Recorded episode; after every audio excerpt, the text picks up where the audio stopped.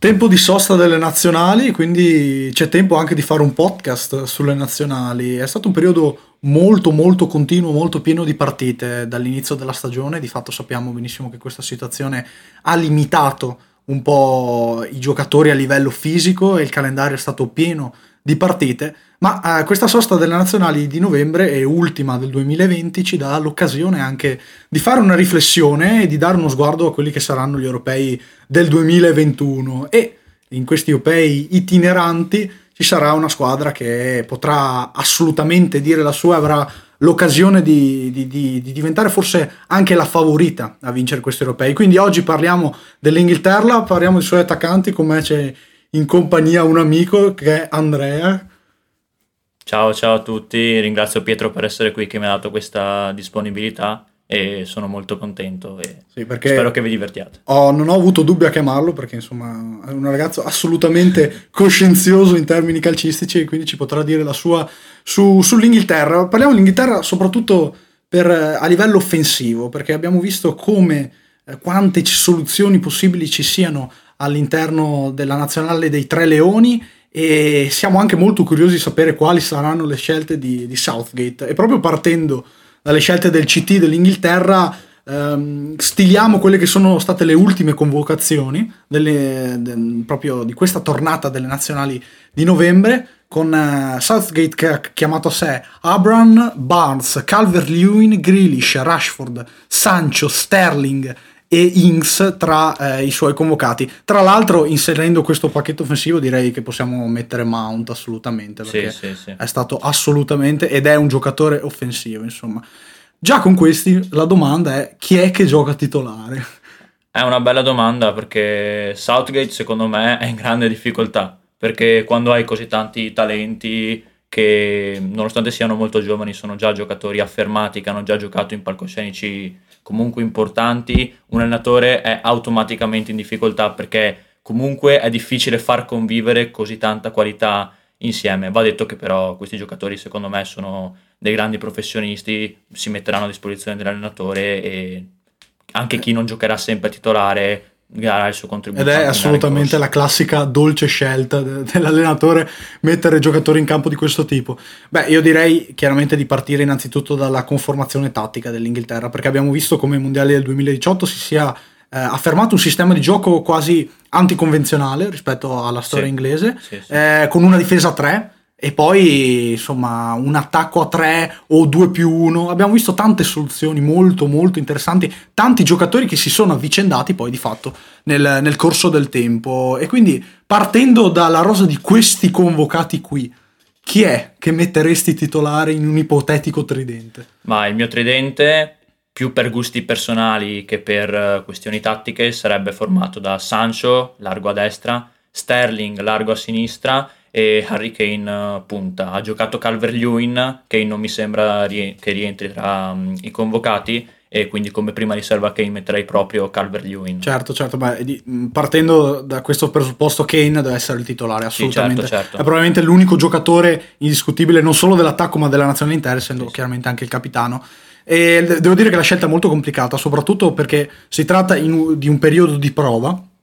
In questo periodo di prova abbiamo, abbiamo visto tante soluzioni non solo eh, da parte dell'Inghilterra ma anche di tutte le nazionali, abbiamo visto l'Italia l'altro giorno che ha giocato con una formazione sperimentale alle sue amichevoli, diciamo che il titolare deve essere e, e sarà Kane chiaramente, ma un giocatore come Calvert-Lewin credo che possa e debba essere valorizzato non solo per il valore in sé, ma anche per quello che ha fatto nel, in questo inizio di Premier, capocannoniere della Premier League. Eh sì, sì. Così come Rashford deve e può essere un'alternativa, deve e può essere il futuro eh, Sancho non ne parliamo, è un giocatore strepitoso che sta avendo però un momento magari di flessione rispetto sì, a quello che sembrava eh, poter promettere quest'anno, ma l'Inghilterra di fatto le alternative ce l'ha. Eh, parlando anche degli altri convocati, direi di porre l'accento sui, sui giocatori eh, un po' meno chiacchierati fra questi, che sono Barnes, Grealish e, e Ings. E cosa mi dici di, di, Barnes? So che tu segui Leicester sì, e ti sì, piace sì, tanto come giocatore. Sì, Barnes è un giocatore che mi è sempre piaciuto anche quando giocava nella Serie B inglese. Infatti, Rogers eh, nell'inverno dello scorso, della scorsa stagione, se non sbaglio, di due stagioni fa, lo ha richiamato alla sua corte per farlo giocare titolare. Ha rubato il posto a uno degli eroi del titolo come Demarai Gray, Gray e anche Albrighton che certo. si alternavano. E, no, Barnes è un giocatore che mi piace molto perché è un'arma tattica, perché comunque fa bene la fase eh, difensiva. È un'ala sinistra a cui però piace molto svariare, infatti qualche volta in una conformazione più offensiva ha giocato anche da trequartista ed è un giocatore che ha velocità però ha anche una tecnica straordinaria, può ricevere molto bene la palla sui piedi, spara alla porta in corsa è un assist man ma sa anche segnare molto bene. E lui e Vardy insieme a l'ala destra che può essere sì o Madison quando gioca oppure a Jose Perez certo certo. Ma è una può... conformazione offensiva sì, molto, sì, sì, molto, è un, molto è un ottimo giocatore e credo che tra, parlando sempre delle, delle, sorprese dei giocatori meno di rango tra le convocazioni come Grealish e Inks um, si, possa, si può dire che eh, siamo davanti a due giocatori con delle situazioni molto simili. Eh, Grealish ehm, è più giovane di Inks, non ha mai fatto il salto in una grande squadra e alcuni dicono forse che sia meglio così, perché è un tipo di giocatore ehm, forse un po' da Aston Villa, un po' da squadra piccola, eh, un numero 10 che rappresenta uno de- dei rappresentanti della nouvelle vague di numeri 10 inglesi, magari come, come Alli, lo stesso Mount, mm. quindi tanti giocatori di qualità di questo tipo ci sono. Però Grealish, a differenza di altri, magari gioca in una piccola squadra, riesce ad essere in- incisivo in- eh, nelle piccole squadre, mentre Inks il salto gra- nella grande squadra l'ha già fatto. È stato un passaggio un po' vuoto, un po vuoto forse, mm. sì, di, di Inks. Direi che è stato molto molto limitato dagli infortuni, ma Mm, quello che sta facendo adesso con, con, con, il Southampton è impressionante. Ricordiamo Southampton quarto al momento della registrazione in Premier League, quindi un momento assolutamente incredibile di forma per, per, per Danny Ings. Quindi insomma non è facile inserire questi giocatori no, in un sistema. Tra l'altro sottolineando quello che può essere l'incognita fra tutti, che è quella di Mason Mount. Mason Mount, Mount sì. che lo abbiamo visto mh, con il Chelsea ultimamente giocare da mezzala sinistra di questo 4-3-3 super offensivo mm-hmm. con mhm. Werner, Abram, Ziyech, eh, Havertz e lo stesso Mount tutti insieme in campo con Kanté da fare a mediano. Mount ha giocato tra l'altro nel tridente ehm, con la nazionale, ha giocato anche nella mediana 2 eh, con l'Inghilterra eh, ed, è, ed, è, un giocatore illuminante Mount. Mount ha la capacità fra tutti di um, poter essere magnetico col pallone, di saper fare la cosa giusta al momento giusto in tutte le posizioni. Quindi davvero, davvero interessante come giocatore Mason Mount eh, da seguire. E, ma la cosa sorprendente qual è? Dirai te. È che tra tutte queste alternative non abbiamo parlato di tre giocatori non convocati, quattro forse addirittura eh, uno eh, sarebbero Foden, Greenwood, Vardy e Dele Alli. Insomma, mm. cosa mi dici di Foden e Greenwood? Beh, Foden e Greenwood sono due giovani, ma non penso abbiano bisogno di grandi presentazioni. Rappresentano, penso, il futuro delle loro due squadre, le due squadre più forti di Manchester. Certo. Foden per il City, Greenwood per uh, il Manchester United, ovviamente. Eh, sono due giocatori che ricoprono ruoli tutto sommato diversi, perché Foden è più un trequartista che con Guardiola ha anche giocato nel tridente e a volte è stato anche reinventato come falso 9. Eh, Greenwood è più un'ala destra che può giocare anche lui come riferimento eh, centrale, però mi sembra preferisca partire dal, ehm, dall'esterno. Sono due giocatori, due talenti ehm, straordinari che secondo me col tempo e quando troveranno un maggiore minutaggio nelle loro squadre, partendo anche titolari, perché possono partire titolari, e ehm, sicuramente verranno presi in considerazione dal, dal CT. E, ehm, certo, spenderei beh, anche due parole per Vardi, certo, sì, sì, sì, volentieri.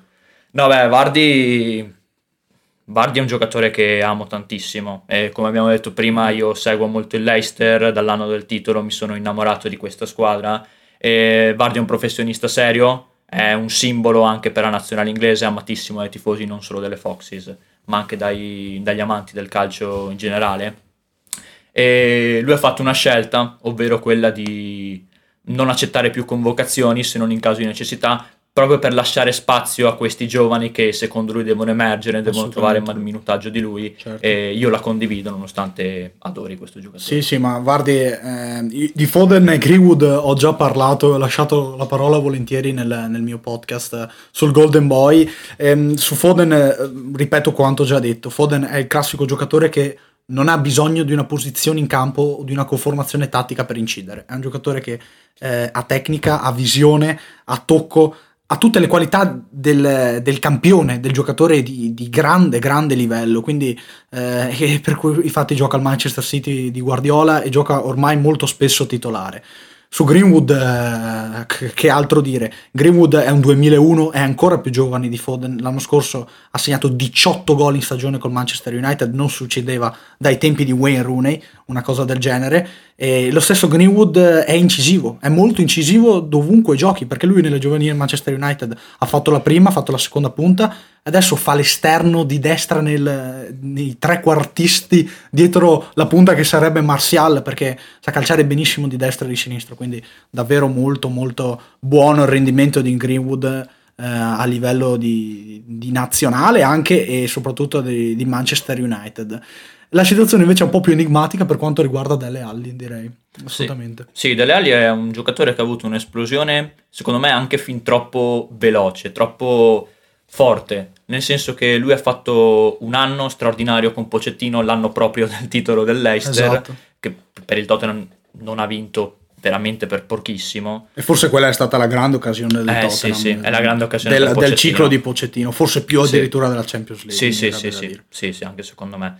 E Dele Alli, secondo me, ha più che problemi tecnici, ha problemi caratteriali. caratteriali È certo. un giocatore che commette troppe ingenuità fuori dal campo, troppi episodi extracampo non felici e sicuramente questo poi lo va a condizionare in campo, va detto che però comunque è sicuramente un valore aggiunto Dele e secondo me darà il suo contributo. Delle Ali eh, a me ha sempre dato sensazioni fortissime eh, a livello qualitativo, cioè un giocatore che riesce, riesce, a unire questa fisicità, questa mobilità alla tecnica è davvero molto molto raro. Tra l'altro eh, mi è capitato di guardare la, la serie tv sul Tottenham su Amazon Prime ehm, ed era proprio Mourinho che sottolineava al proprietario del, del Tottenham, Levy, quanto gli dicesse Ferguson di comprare Delle Alli ai tempi del Manchester United. Cioè Delle Alli è un giocatore che si è segnalato in maniera detonante, è assolutamente impattante il calcio europeo. Eh, devo dire che, eh, chiaro, ha 24 anni, quindi ha tutto il tempo per fare quello che si era prefigurato. Però Delle Alli un, si sta un pochettino buttando via con questo modo di fare. A me dispiace tanto soprattutto per quello che poteva promettere e per quello che è di fatto Dele Alli. Quindi ha tutto il tempo per rifarsi, anche a livello di nazionale, e forse in un tridente ipotetico dell'Inghilterra non troverebbe spazio in nessun modo, ma eh, sarebbe no. più utile farlo partire più basso, detto che comunque è stato un protagonista dei mondiali, dalle Alli, sì. eh, un titolare, quindi ci sarà spazio anche per lui, ecco, assolutamente. Qui arriviamo al giochino finale eh, e, la, e al focus di questo podcast, ovvero agli europei di quest'estate. Chi giocherà titolare questa nazionale, comprendendo i giocatori che abbiamo appena citato e i convocati di, di, di Southgate? Devo partire anche dal portiere della difesa? Bah, assolutamente. Se vuoi fare una formazione una personalissima formazione, guarda, bene. sarei contentissimo. No, come modulo mantengo il 3-4-3 e in porta ci metto Pickford perché più di Pope e di Dean Anderson è il portiere che secondo me offre maggiori garanzie e maggiore sicurezza. Sì, Nonostante quell'episodio ci, ci sarebbe da dire tante, ci sarebbero da dire tante cose su eh, Pickford. Sì.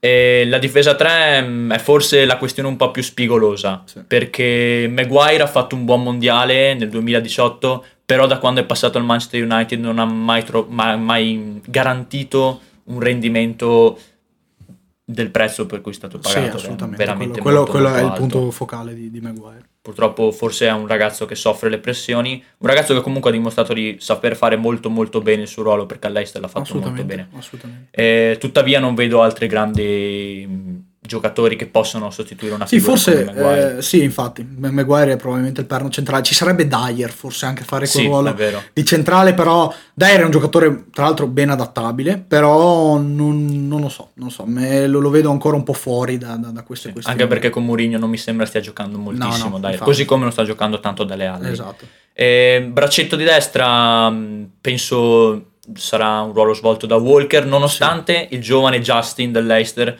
stia giocando proprio lì, adesso in, emergen- esatto, in emergenza esatto, Justin sta giocando lì.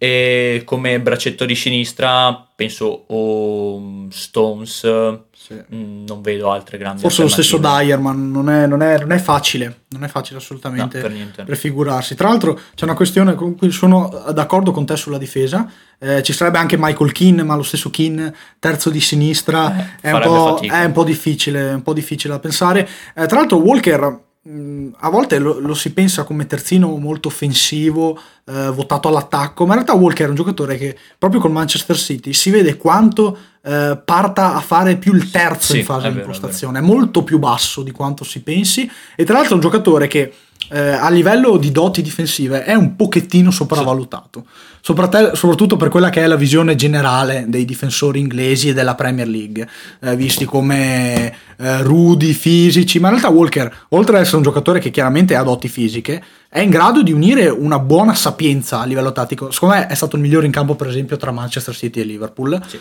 eh, e quindi lo, assolutamente si vede benissimo, soprattutto eh, libera un posto a centrocampo per quello che è l'esterno di destra, che sappiamo sì. tutti essere Alexander, Arnold, assolutamente. Con, con, come sostituto Van Bissaka, che non è assolutamente un giocatore. Impressionante comunque pensare come tre terzini destri, tre esterni bassi destri in Inghilterra abbia Alexander Arnold, Van Bissaka e Walker, e Walker. è davvero in, incredibile. E continuando, come laterale di sinistra, io ci metto Bukayo Saka perché, nonostante la giovane età, non è, era un esterno d'attacco, ma con Arteta e con anche una Emery ha giocato da terzino, ora da laterale di centrocampo. Secondo me è il ruolo che col tempo diventerà sempre più suo. Vero, un giocatore vero, che comunque è straordinario nonostante l'età. E anche la mediana è un discorso particolare Molto. perché abbiamo visto che con l'Irlanda hanno giocato Winks e Mount non mi sembrano però due titolari. Secondo me un ruolo importante potrà mm, trovarlo Calvin Phillips, il mediano certo. del Leeds che attualmente è infortunato. Mm-hmm e, e, anche Jordan Anderson. Sì, Jordan Anderson secondo me è proprio il faro di, di, di questo centrocampo, deve esserlo eh, soprattutto per, eh, per, temperamento, chiaramente. Lo abbiamo visto a Liverpool, lo abbiamo visto anche in parte con la nazionale, perché Jared Anderson comunque ha dato dimostrazione di essere un giocatore di carattere e di carisma e oltre al carattere e al carisma sa unire comunque una delle doti tecniche di impostazione assolutamente accettabili buone. Eh, mi trovo d'accordo con te su, sulla mediana e sull'esterno sinistro, nel senso che Saka secondo me deve e potrà eh, assumere un livello primario anche in nazionale. Ho già parlato di lui nel podcast del Golden Boy e l'ho messo, come dici te, ehm, come riferimento per l'Arsenal eh, come quarto di centrocampo a sinistra, perché Saka ha fatto il terzino, ha fatto l'esterno d'attacco e in questi casi il compromesso lo si trova facendoli fare l'esterno a tutta fascia. Detto che ci stiamo dimenticando, o meglio, non ci stiamo dimenticando, ma lo abbiamo messo in secondo piano un giocatore come Ben Chilwell. Eh sì. Chilwell è chiaramente un altro giocatore importante, eh, si porta dietro di sé un'etichetta di livello, però in pochi anni di carriera ha fatto vedere già delle cose molto interessanti all'Eister. Tra l'altro l'Eister capace di fare plusvalenze di, di, di, assu- di assoluta importanza. Ecco. E per il centrocampo sì, assolutamente. Oltre a Anderson, Phillips è, è, il, gioca- è il, giocatore che sta emergendo di più forse, sì. forse in maniera anche più sorprendente perché è difficile immaginare che un giocatore del genere non avesse difficoltà nel fare il salto dalla Championship alla Premier League. Sappiamo tutti che la Championship è un campionato eh, è un, di, di, primo livello, assolutamente, eh, molto più di primo livello rispetto a tante Serie A in giro per, per l'Europa. Eh, però vederlo già in Premier League, imporsi con questa personalità ed essere chiamato in nazionale e sostenere il ruolo davvero senza problemi è comunque impressionante, direi. Sì. E aggiungerei anche un altro nome, che è quello di Declan Rice, altro oh. giocatore che mi piace, il centrocampista del Southampton, che ha rifiutato proprio la nazionale irlandese per giocare con, uh, con i leoni inglesi. E, è un giocatore che mi ricorda anche Dyer, perché comunque è un mediano vecchio stile di quelli alti, grossi, imponenti fisicamente e ha giocato anche lui come centralissimo, come perno centrale della difesa 3 del Southampton in qualche partita, anche se il ruolo che sa svolgere del, meglio. Ham, sì. sì. del West Ham. Sì, sì. E il ruolo che però sta svolgere meglio è proprio quello di, di mediano. E Rice credo che sia la dimostrazione di come i giocatori giovani inglesi emergano non solo in attacco, ma anche eh, in centro, dal centrocampo in giù. Nel senso che eh, abbiamo visto lui, abbiamo visto Joe Gomez, che peraltro ha, si è operato al ginocchio eh, risistemandosi il tendine rotuleo e sarà quantomeno difficile vederlo uh-huh. nell'Inghilterra l'anno prossimo. Probabilmente tra i convocati c'entrerà perché Gio Gomez sì. ha dimostrato di, di, poter essere un titolare nazionale, magari anche come terzo di sinistra. Però, insomma, è un peccato, chiaramente, è un peccato perché è un giocatore giovane ed è un giocatore che sta assumendo eh, dei compiti importanti anche a livello caratteriali, nel senso che eh, non, non, non, non, soffre tanto, non ha sofferto in quelle poche partite che si è visto l'assenza di, di Van Dijk. Eh, quindi eh, lui e, e Rice quindi, sono proprio la dimostrazione che l'Inghilterra ha, ha prodotto giocatori importanti anche dalla, dalla mediana in giù. Ecco. Sì, eh, Gomez mi ha stupito appunto per questo, mi hai proprio anticipato e sarà interessante vedere quando rientrerà, ovviamente quando starà bene, se riuscirà ad essere lui eh, l'uomo che prenderà in mano il pacchetto difensivo inglese e se affiancato a Maguire comunque formerà una bella coppia, un bel terzetto se certo, appunto l'Inghilterra certo. adotterà la difesa a 3 ed è un giocatore comunque molto molto interessante che abbina doti fisiche e tattiche ha una grande velocità. E adesso voglio il tuo responso finale sui tre offensivi. Mi dispiace, eh, non, non, puoi esimerti. Beh, il terzetto d'attacco l'ho detto anche prima, secondo me sarà Sancho, Harry Kane e appunto Raheem Sterling Detto che però ho un'ammirazione personale, non credo di essere l'unico per Marcus Rashford. Ecco, ed è qui il punto, il punto focale eh, del, sì. del, nostro discorso. Io credo che um, Sterling e Kane saranno i titolari, Kane chiaramente ha maggior ragione. Vediamo la stagione di Sancho con quella di Rashford, nel eh, senso sì. che Rashford in questo momento sta meglio di Sancho ed è in una condizione tra l'altro non solo tecnica ma anche mentale, perché sappiamo benissimo quello che è successo intorno a lui. Questo ha grandissimo gradimento la figura di Rashford in, in, Inghilterra e in generale in giro per il mondo. Questo gli può portare fiducia che in campo poi si vede, si tramuta in grandi prestazioni. Perciò Rashford è assolutamente da tenere d'occhio. Dispiace un po' per chi? Per le figure che non saranno di, di primo livello probabilmente nel corso del, dell'europeo e nel corso magari dei, dei prossimi mesi per l'Inghilterra, come quelle citate. Abram, Calvert, Lewin, Greenwood, Foden, Vardy, poi vedremo se verrà convocato.